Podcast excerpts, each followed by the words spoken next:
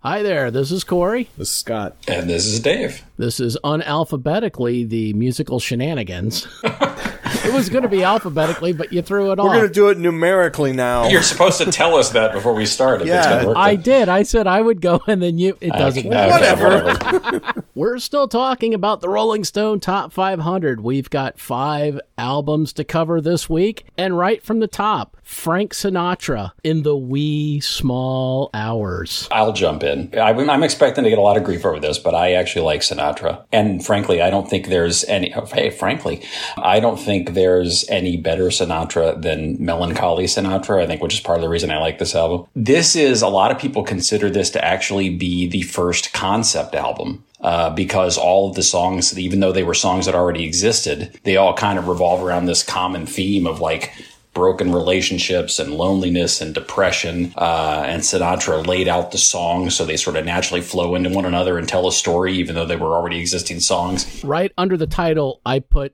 in parentheses, The Man's Breakup Album. I, I got to be honest. A lot of the songs made me want to be drunk. You know, if you're not drinking and listening to this, uh, you're probably not getting the full impact of the song.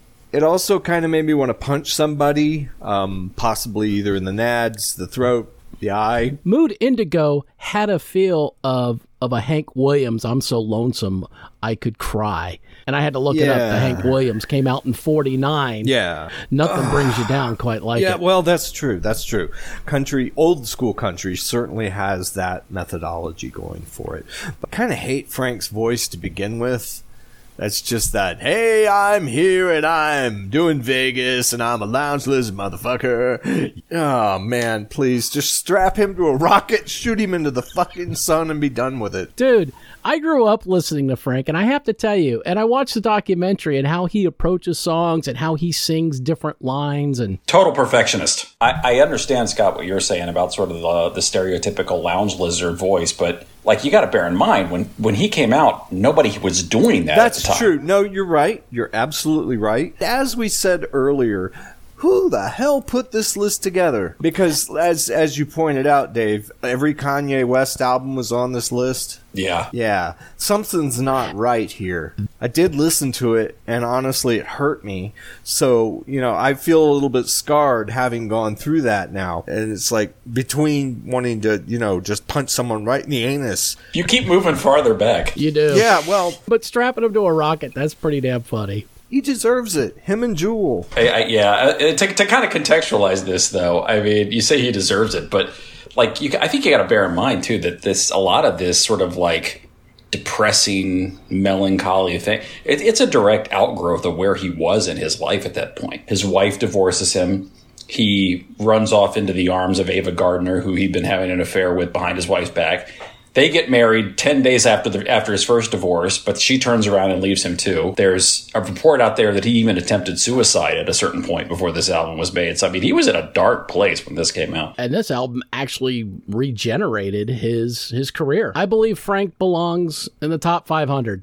I think he's a good representation of this style of music and deserves to be there. Yeah, I'm gonna. Yeah. Have, I, I'm gonna have to say no. Just it was painful. Next on our list, Boogie Down Productions, Criminal Minded. Scott, you got anything positive here? Oh yeah, yeah, yeah. yeah. No, no, no. These guys are great. Actually, I was very surprised because I'd never listened to this. I'd never heard it. So I went in. and was like, okay, let's hear it. Poetry. Damn, that's that's a lot of re- uh, standout tracks for me. Were nine millimeter, go bang. That was awesome. And poetry. Those two really just stood out. uh, And the, it, really, the whole album is cool. Yeah, it was kind of funny that like, I mean, at the end of last week's show, we were all just sort of laughing about how like, how how is this even on the list when none of us have ever Yeah. heard of it. But I agree with Scott. I kind of loved listening to this. Honestly, It was cool. It was really cool. It was solid, Yeah. beginning to end. Yeah. I mean, I could definitely feel the influence for Paul's Boutique. And it seems like there was a showdown between the Bronx and Queens hip hop. oh, really? They mention it frequently throughout the song that the hip hop originates in the Bronx, not in Queens, and yet Run DMC is is Queens. I knew it was a it- there was there was a lot Yeah. of rivalry in the early days, especially in New York with the hip hop scene, the metal scene. Oh, the metal scene especially too.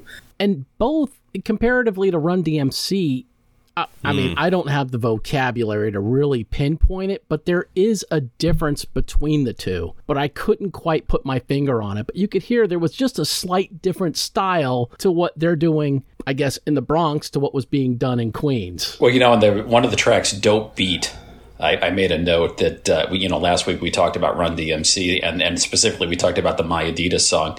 Uh, in that "Dope Beat" song, at one point he actually says, "I don't wear Adidas because my name ain't Run." Not segueing to uh, another album today, but they do sample Back in Black. Yep.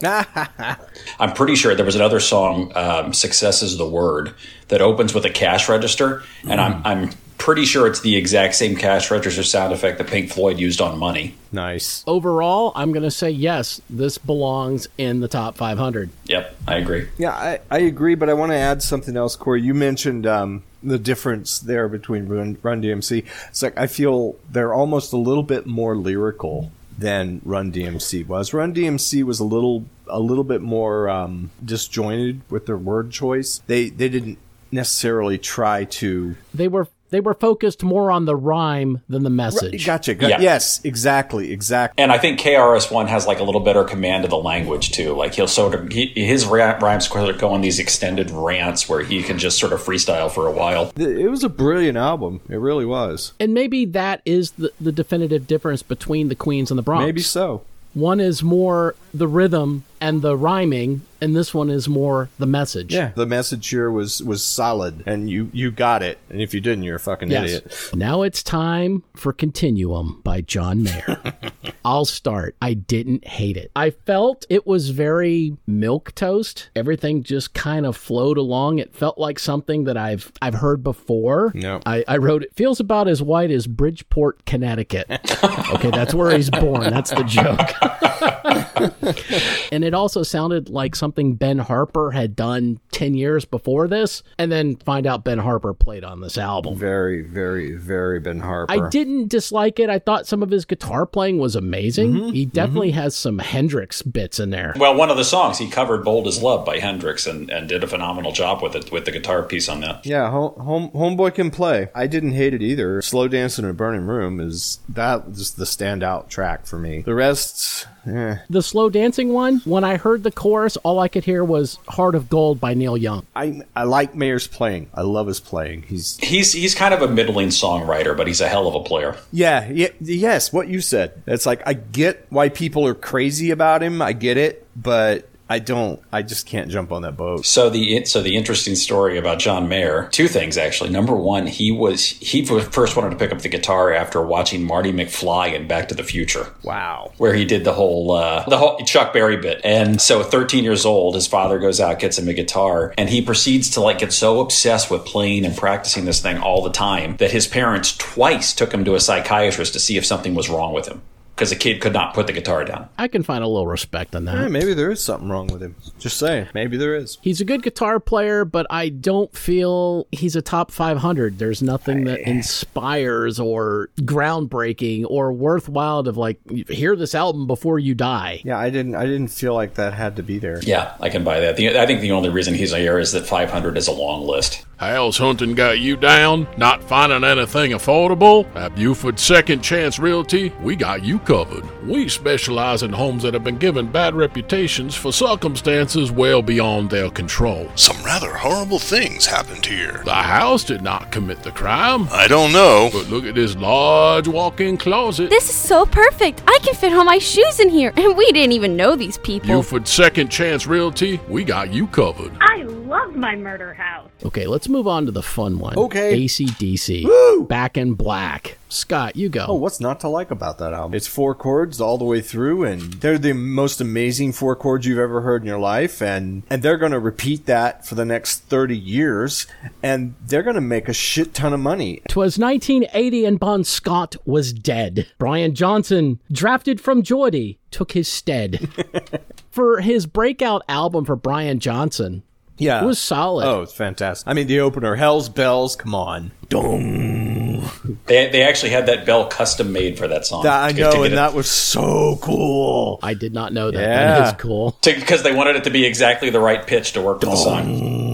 It was just So you got to pick. So you got to pick one: Bon Scott or Brian Johnson. Bon Scott. Really? Yeah, really. That's interesting. I'm more of a Brian Johnson guy. I'm a Bon Scott. I love the older stuff, but I think Brian Johnson really brought something different to the band. He brought the sanity to the band. As one critic apparently put it, Brian Johnson sings like there's a cattle prod at his scrotum. there you go. There you go. Yes. I mean, where else are we going to get um, lyrics like, let me cut your cake with my knife? That is that is a deep line, my friend. This was, I mean, pure sexual innuendo, unlike what we have Gee, you today, where think? it's just out there. Well, that's I just true. I mean, can't I I I, the, I guess for me the reason it's Brian Johnson is because I, I just to this day I can't think ACDC without just immediately hearing that like sort of high pitched screamy sound that he's got. That's true. For those about to rock, we salute you, fire. Produced by Robert John Mutt Lang. Oh, Matt Lang. Ex Mr. Shania Twain. Exactly. I mean, I mean, started with like I looked them up. Boomtown Rats. Yeah. I mentioned the Outlaws because they're from Tampa. Yeehaw! He did Highway to Hell. He did Foreigner 4. Yeah. He did most of the Def Leppard albums. And then you can start to see the slide that Brian Adams waking up the neighbors, which sounds like the Def Leppard album. And then Shania Twain, which sounds like a Def Leppard album. And then at 2008 is where he hits rock bottom. Nickelback. And he did Highway to Hell with them. Yeah, I think Yeah. he did a couple others. Uh, There has to be representation of them in the top 500. And Oh, I yeah. think that there Well, should certainly. have also been a Bon Scott album in the top 500. This is the only entry they have. I think Is it really? Highway to Hell should have been in there then. No, I mean, I, I guess there, I think there's there's probably two reasons this one's in here. I think one is just that that the the fact that they came out not only with an album this strong, but an album this strong after their lead singer dies. It's it's kind of remarkable that the band didn't just end right there. You know what I mean? That's true. But then to come out, not only come out and make a new album with a new singer, but to come out and make a new album with a, a new singer that is this huge. I mean, half of this album turned into radio singles. It's it's it amazing. did. I just I did enjoy reading that after uh, Bon Scott died of alcohol poisoning, the uh, official coroner's report ruled it as death by misadventure, which is like the most British thing I've ever read in my life. Oh, the poor chap died de- death by misadventure. Oh, poor lad. Oh well. like he was chasing down a pickpocket in Victorian London. Wait, weren't they aren't they Australian though? They are. yes, but yes, but he was in London when he when he died. That would make sense. All right, finally. Oh wait. So do we all say yes on that? Oh or- yes. Oh yeah, I think the, the only thing we're arguing is whether they should have other albums in addition to this one. Right. Yeah. Yeah. That's a good point. Yeah. And they should. I, I think that, you know, even though they play the same three to five chords, Yeah. they're still timeless. Absolutely. Absolutely. Yep. Agreed. They're one of the few bands that does that. Fleetwood Mac rumors. uh oh. Go ahead, Scott. Oh no no no no no! I just um, it, it's a beautiful album. I mean, from start to finish. And considering how coked out they all were, and how estranged they were as a band, and reading about that that time in their recording, it's Fleetwood wanted to do it in the studio and insisted they all get there. None of them wanted to do that. They all had uh, McVie and uh, Nix were living like in another place, and it, it was weird. And they're all just cooked out of their minds, and they made this amazing, amazing record. A guy apparently who was working in the studio at the time, actually, I read a quote. He said, "I'm gonna I'll read it to you directly the way he said it." The band would come in at seven at night, have a big feast, party till one or two in the morning, and then when they were so whacked out they couldn't do anything, they'd start recording. Well, anyways, I read the book. It's called Get Tusked, and Hmm. it's about the making of Tusk. Now, they refer back to rumors and just the amount of coke and the amount of drugs that they were doing.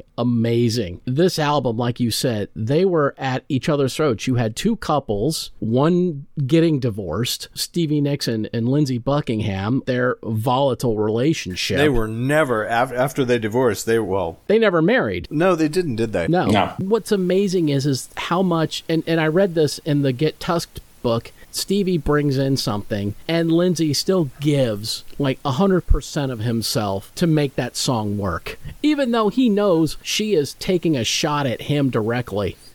he just sees the bigger picture. That guy, what he hears in his head to what he puts out on these tracks is amazing. His guitar playing is second to none on that album. Yeah. just you you can't compete with that. That that was some tough. That was some badass playing. Ah. The Chain, I will say, Oh. is a perfect song. Yep. if there Yes, could ever yes. be, a, if there is a song that I can name as a perfect song, It's that one. Yes. Everything about that song just works. Yes. Agreed. Agreed. And hon- honestly, a lot of those songs really. I'm looking at the list. Just about every song on here has had airplay. Yeah, I guess you're right. Secondhand news. Yeah. Yes. Oh, yeah. Dreams. Absolutely. Never going back again. Not as much, but yes. Don't stop, obviously. Go your own way. Oh, which, yeah. Uh, Songbird. Then The Chain. You Make Loving Fun. Yeah. I Don't Want to Know. Oh Daddy and Gold Dust Woman. I think every single one of them's had radio play. As you're reading those out, I'm thinking of Scott's comment about you know the, the tension between you know Buckingham and Nix, but that's the whole album is them just their It sure personal is. relationships. You make love and fun was was McVie Christine McVie talking about singing about her boyfriend that she started dating after she left John McVie. Yeah. Who I think was a lighting director. Yeah, so like so translation, you make love and fun because that guy sucked. but he's playing bass on the album. Yeah, yeah. go go your own way now and it's on netflix echoes in the canyon the mamas and the papas john phillips wrote a song go go where you want to go it was about michelle phillips cheating on him it wasn't another band member i mean it'd be like oh it was probably the drummer she slept with or the bass player nope it was the songwriter Nice. And where does he fall on the hierarchical chain Yeah, it's it's just amazing that they could put that stuff aside and like come together to work on these songs, knowing that they're they're really just all taking these veiled swipes at one another. right. and doing background vocals on it knowing Yeah. that i mean lindsay clearly knows he's singing about himself It's, it's such an autobiographical album in a lot of ways. Like you were honest, I'll give you that. So it, it absolutely deserves top 500. Oh, and, yeah. And it's in Certainly. the top 10. I would state it, it belongs there. I totally agree. Unrelated to the album, one thing I learned that uh, I did not know. Were you guys aware in the mid '70s of the fake Fleetwood Mac? No. no. Okay, as Fleetwood Mac is all sniping at each other, they're out on the road. They were part way through a tour. They had a particularly bad show. They walk off stage. I think it was Mick Fleetwood tells their their manager at the time, "We're done. It's over. Cancel the rest of the shows. This is we're not doing this anymore." The manager basically says, "Screw you. You're not going to screw me over." He goes out, puts out ads, and hires all new musicians. Tells them he's doing it on Mick Fleetwood's behalf, when in fact Mick Fleetwood knew nothing about any of this. Hires all new musicians and says, "You guys are going to tour as quote the new Fleetwood Mac," and he sends them out on tour under that name without the knowledge or permission of anybody in the band. And it actually worked for a while. You could be a huge fan of a band and have no idea what they look like. Number one. That's true. And, num- and number two, this is we're talking the time before big video screens. So like if you were any farther back than the fifth row, you couldn't see anybody until finally like the word got out that this was totally unauthorized, and then fans started showing up and booing and throwing things, and it all fell apart. It's just a, talk about a bizarre story. Like like literally, your manager gets pissed off, so he goes out and hires another band to, to play under your name. How's hunting got you down? Not finding anything affordable? At Buford Second Chance Realty, we got you covered. The basement is spacious, but what is with the door in the floor? Why, that's a portal to hell. Satan lives down there. Hey, hey, come on, let me out. Come on, we can play Parcheesi. I assure you, do not let him out because within 48 hours, all hell will, well, you know. I, I promise, I swear, right? Like, no world domination, not this time. trust me, trust me, come on. Do not be beguiled by his wiles. Put a throw rug over that door and don't even think about it. Come on, we'll make cookies. I got chocolate. And if it does get out, play the Nickelback. That will scare him off. Buford Second Chance Realty, we got you covered. Cookies. One last thing from last week when I was talking about Al Green and his other albums sh- should have been in the top 500 and not his greatest hits. Well, lo and behold, there were two albums that were in the top 500. One called I'm Still in Love with You and the other called Call Me. Five from those tracks were on the greatest hits, and there were 10 tracks on the greatest hits. So half of the greatest hits are on two other albums in the top 500. Okay. So I call bullshit. Yeah, I think I defended it last week, but that you're making a good point. next week, as we've discussed, I wanted to talk about the artists that have five or more albums in the top 500. Oh, absolutely. There's eight of them, so we're going to have to do four. Somebody pick an album they want to talk about from them. The next time, The Beatles, Neil Young, Bowie, and Kanye. that leaves for the next time Bob Dylan, Rolling Stones, Bruce Springsteen, and Led Zeppelin. We're going to talk about the artist as a whole, but everybody come and, and name the one album that you think is most deserving of being on the list. Okay. Okay, I think this is a good place to stop recording. Fair enough. Fair enough. and that's likely going to get cut. So, hey, thank you. Bye. All. This was great. Hey, Scott, what show number is this? dong, dong, dong. Mm. Right, three. Thanks. Nice.